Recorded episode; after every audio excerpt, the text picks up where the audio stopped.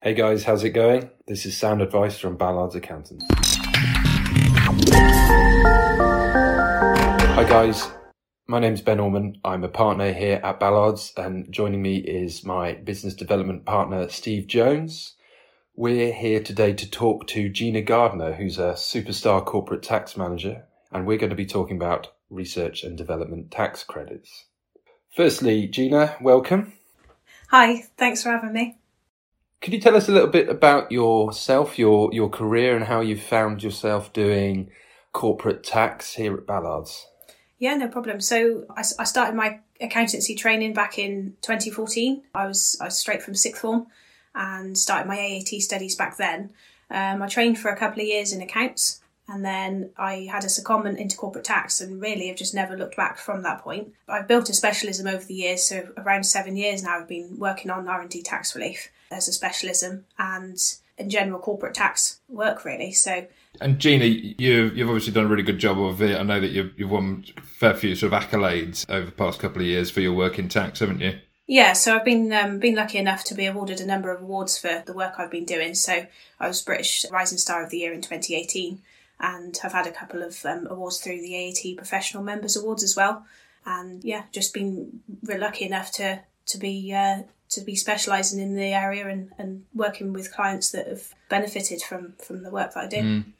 I saw a stat the other day that between yourself and the and the R and D team at Ballards, hadn't you made claims to the value of about fifty million pounds over the past couple of years for clients? Yeah, that's about right. I mean, those are the ones that have been tracked, so I suspect it probably is slightly understated, but it's yeah, it's been really fruitful and it's really helped a lot of clients to to reinvest awesome. in their businesses. Yeah, brilliant. Cool. And R and D is a really interesting one at the moment. There's a lot of changes in the legislation, and HMRC are getting a bit more hot on claims, I guess. Can you tell us a little bit, firstly, about R and D, what it means? Give imagine I'm an idiot. I don't know it's not too difficult, and just say what research and development is. How do you get tax credits? And what sort of claims have you seen going in over the years? Yeah, no worries. So, um, in terms of the relief itself, it's been around since 2000. Um, so, yeah, we're into 23 years now. So, um, there's still a lot of businesses that don't realise that they they could be qualifying. So the government have essentially put it in place to incentivise businesses to innovate. So that doesn't always mean that you have to be sort of in a laboratory sense, um, you know, this sort of high or scientific white coat style work that people would associate with R&D normally. What, what there does need to be is that there needs to be some technological or scientific uncertainties and they need to be seeking to advance that. So whether they actually do advance it doesn't necessarily matter it's just the efforts to try and advance those really that, that matters. In terms of the relief itself, what the government allow is that if you're under the SME scheme, then they allow an additional deduction for the costs that they've that they've invested for the work that they've been doing. So that is basically a, a reduction to their profit, or potentially in the form of a tax credit if they're loss making. It's slightly different if they're a large company. There's different rates that are applied and different restrictions, but again, it's additional relief over and above what the the investment would normally involve, basically. And Gina, it's something interesting. You can you can fail on a project and still claim, can't you? Yeah, that's correct. Yeah, so it doesn't actually have to be successful, and in fact, if they actually fail, it does actually provide better evidence that there are those technical um, uncertainties or scientific uncertainties. So it actually kind of goes in their favour. It's probably bad for business, but good for an R and D claim. What's the sort of ratio? Sorry, I'm just interested in this sort of you know failing projects. What's the ratio that you see and that you work on roughly of projects that are successful versus claims for those that are unsuccessful projects? It's an interesting question, actually. I don't, I don't necessarily see that many really that, that do fail. I think, yeah, I think there's a lot that, that do end up either succeeding to an extent, so that sometimes they don't always achieve exactly what they've set out to do because of how things have evolved over the time. But yeah, certainly I've seen ones that have just outright failed, and, and that in itself just provides evidence that that, that solution's not out there and and that nobody else has been able to achieve that. And I guess uh, my question is, why has it been so popular? Is it is it because it's very broad, or is it very generous, or a bit of both? You see a lot of, should we say, boutique firms there selling R and D tax credit advice. Why are they doing so well, or historically, why have they done so well? So I think there's been, yeah, I think it's it's to do with the fact that it is quite broad. So you know, like I said, it's not just this sort of white coat science lab type work that can qualify. I do think there's been an element of abuse there, which is hence why there's so much more scrutiny happening at the moment. And unfortunately, that's actually making it worse for those that are genuinely claiming. But I think with the broad range of, of legislation that it can apply to, and it's meant that everyone sort of jumped onto it and is very generous. It is basically you're getting something back for just doing what you would normally be doing and you're getting extra relief on top of the investment that you've already made. So it's super generous as well, isn't it? Comparatively, isn't it? Yeah. So I think, yeah, looking historically, it's quite generous. So you're looking at 130% uplift on the cost that you've already paid out. Going forward, that is reducing. And I think that's been led due to these fraudulent claims. So they are looking to reduce that to 86%. So that is penalising really those that are genuinely innovative, but as a way of trying to tackle the fraud. Mm-hmm. Just briefly, how does it, you, you mentioned a couple of times abuse and what classes as, as fraudulent? There's obviously some something you're alluding to it being quite rife. Expand on it. What what's get what's you know what what's what's happening with that? Yeah, so I think there's a number of boutique firms out there that that basically are being seen to be pushing this too far. There's ones that are taking advantage because a, a, lot of the time the structure is that it's a contingent fee basis and it's percentage driven. So they're driven by how much they can get back for that client. And we have seen instances where they just genuinely are not a claimable company. So a few, you know, a few months back, I was sort of sat on a call with, unfortunately, sort of five businesses that have been subject to a scam, essentially. So they've had a knock on effect to each other because they've all recommended each other to a service. And the issue is that some of these claims have been processed. So it's very difficult for them to sit there and not recommend them because it's actually gone through. But there'll be instances where, you know, claims are being made with non qualifying costs. So things that just blatantly aren't within the, the criteria and then also just for projects that just don't qualify. Um, and the issue is that the clients is very tempting because other other clients have received money from these people. Um, and I think even up to yesterday, I had another email where an advisor sat down and just taken a set of accounts and then sent them an email back and said, "Oh, I can get you one hundred and fifty thousand pounds." And for them to be able to sit there and just say that from one set of accounts with no discussion about the projects and no, you know, no actual detail to those numbers, that makes it very difficult for, for us to necessarily compete then because it's, you know, it sounds fantastic. In reality, they're not entitled to all of that. And they might be entitled to something. But yeah, there's just these types mm. of entities. So, so hold on. So, so, so hold on. People just sounds like they just blatantly don't qualify, and there are. And just caveat this by saying, obviously, not you know, not everybody is sort of wild west scam artists out there. But what I hear you saying, and what I'm also aware of, is a, is that there, you know, that there has been a bit of an issue with you know with some businesses offering to make claims uh, on R&D for, for clients.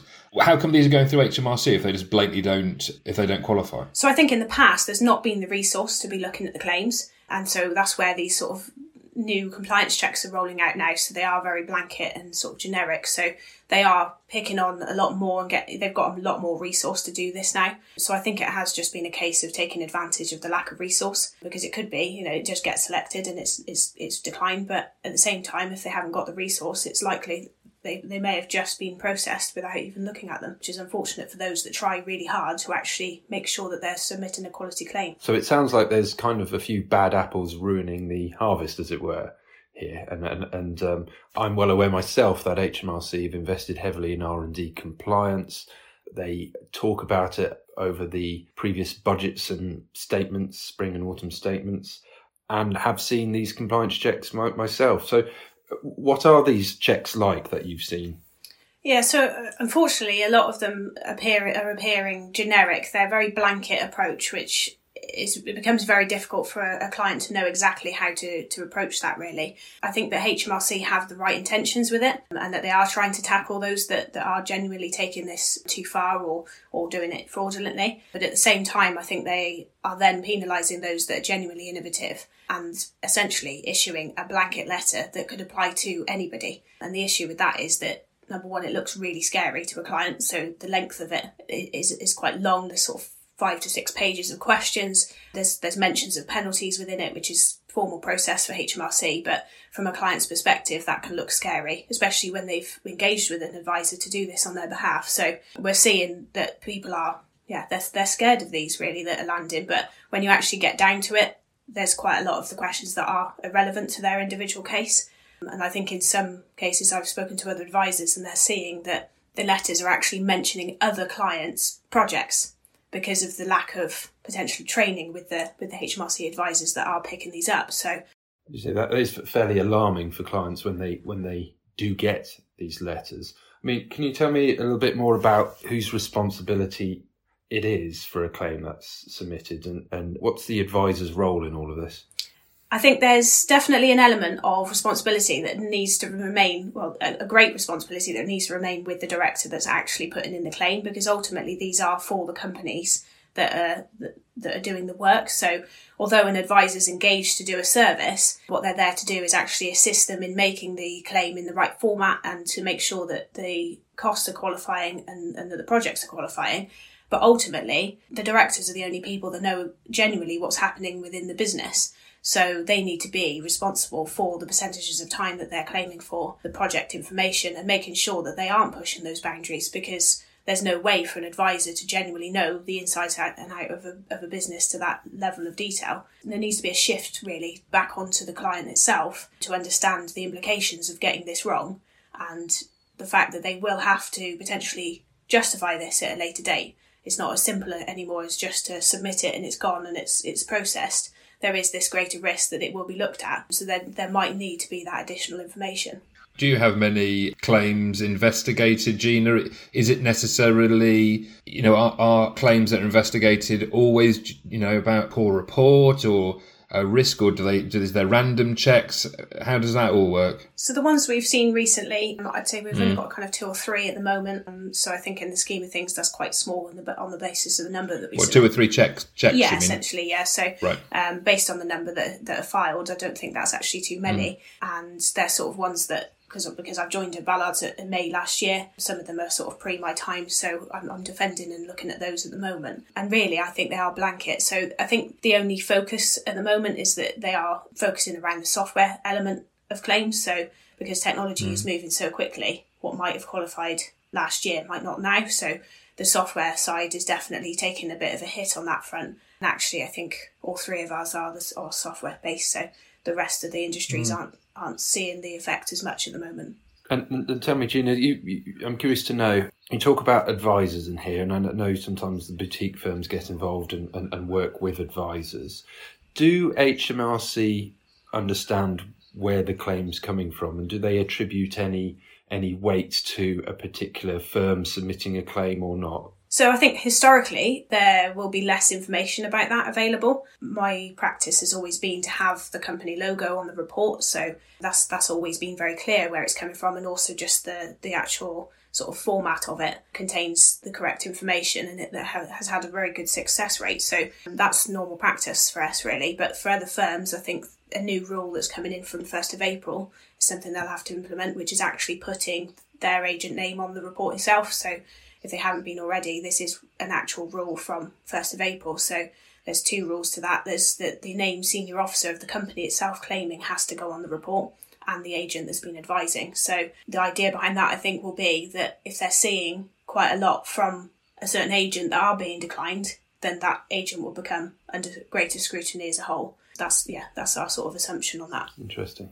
Say someone who's listening has a a company which may or may not be doing R&D and they are approached by a firm with suggestions that there is a big claim there what what would your advice be to that to that company so I think I'd be wary of a couple of things really. If there's a, an agent that's sort of saying to you really easily that they'd be able to increase a claim without any additional information, then that in itself would be would be worrying to me because you know I could sit here quite easily and, and increase anybody's claim if I just up somebody's percentages of time spent or a percentage for a cost. So it's very easy for people to do that, but actually understanding the business and, and getting into the detail of the projects is key. So if, if somebody's sat there just sort of sending out a generic email, like I mentioned earlier, off the back of a set of accounts alone, then that to me would be worrying. Um, and so I think they need to make sure that they sort of check the credentials of a business. I wouldn't always rely on them having a professional website. That looks great because actually, some of the advisors we've seen that are doing this um, badly have a professional website. They look great, they look like a legitimate business.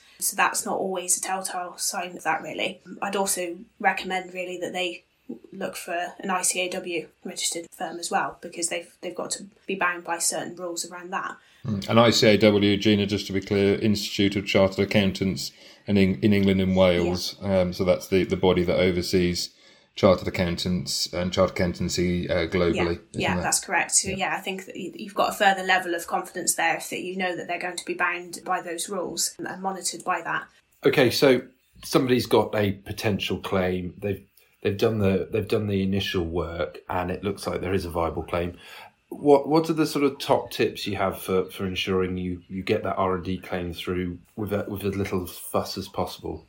So I think it comes down to the level of quality information that you retain as part of your record keeping throughout the year. So, you know, with the best will in the world, if somebody's new to the scheme, then basically you're looking retrospectively. So historically you might not have that level of information. So i think it's very important that once you've sort of got yourself up to date that you learn from the information that you've had to capture and, and look back and, and, find. So some of the things i would always suggest to a client is that they set quarterly reminders. So within their business they actually get the team together that are involved in the r&d and actually write down some of the key issues that they've they've had along the way of the projects that they're undertaking. So that it's not that full year's worth of look back when you get to the year end Ideally, timesheets would be great. It's not a strict rule that they have to have them, but I think it just helps if they can have that justification there. And in terms of yeah, it's, it's the quality R and D report at the end ultimately. So whilst it might be slightly frustrating, you get additional questions or asked to provide more detail. It's it's that type of information that we need to be providing from the outset to try and avoid the additional questions. Really. Top tip sounds like talk to your accountant and be wary of third party boutiques. And, uh, you know, I just want to sort of, you know, correct myself on that. There are some fantastic boutiques out there and firms that, by boutique you know just to clarify i suppose what we mean firms that are solely offering an r&d rather than a full offering accountancy practice. And there's some great ones out there and, you know uh, and it's not all doom and gloom. I suppose what the message is saying is just be careful and talk to your accountant in the first instance. Is that is that fair to say gina yeah, absolutely. I think, yeah, like you said, there are some boutiques out there that are doing a very good job. They're maintaining mm. a certain standard, but it really is a case of having a chat with your accountant. Um, the yeah. one yesterday that that was sort of approached by somebody off the back of a webinar, was given this generic email, and luckily they have turned around and spoken to their accountant, who's then referred it to us. So because they know that, that, that we work well in this space. So yeah, it, really is just taking some uh, taking a sensible view about the information that you're being provided and think, does this look legitimate? And really, yeah, too good to be true. Gina, thank you. A, a, a sort of note of caution there, but obviously still a, a massive opportunity for many many SMEs. I would like to just ask you one thing here also. Could we have a recommendation for something? Could we have a maybe a film or a TV show or a book or an app or something just to uh, get people thinking I think one of the the programs I've watched recently and quite enjoyed was um, is a program on Netflix and it's called Snowflake Mountain. And really, it's just about a few people that get well, they think they're going to some fancy holiday resort when in reality they get dropped off in the middle of nowhere, sort of in the wilderness, and and all their technology is taken off them, their makeup, you know, all the, all the things that they think they desperately need to to survive. And I think yeah, I think it really just highlights the the importance of getting away from technology. You know, we have to embrace it. We understand that, but there has to be this sort of cut off point where we just enjoy being around each other and being with friends and family and that, that side of it. And it, it really just helps sort of you understand that um, it's not the be all and end all, and you do need that cut off with with that, and it helps build relationships between these people that ordinarily would probably never even spend time together, um, and it helps them develop as individuals. So yeah, I would definitely recommend mm. watching it. It's particularly Sounds good when they they decide to blow up all of their hmm. all of their belongings in a suitcase, and they think the, the world's ended. Not the greatest recommendation for a podcast, though. no, no, this is true. You've got nothing to listen to it on, but yeah, that sounds good. I might look it up. Mm. we did uh, just a shameless plug. We we did a different podcast the other day, which is available uh, on the the channel with Dr. Dan Reardon, who is a um, digital well-being entrepreneur. And uh, yeah, it's fascinating about his his thoughts on tech and interaction and, and well-being, and also, and on the flip side, you know, how to use digital and technology in personal and business spaces to better your personal well-being as well. So, if you haven't listened to that, check that out because that's a really interesting podcast as well. Gina, thank you If you want to get hold of Gina, please Google us, Ballards LLP, or you can contact Gina directly on gina.gardner at ballardsllp.com. Steve, thank you for your input as well, and hopefully you enjoyed this podcast, and we'll catch us next time on Sound Advice from Ballards. Thanks, Ben. Thanks, Gina. Thank you. Cheers, guys.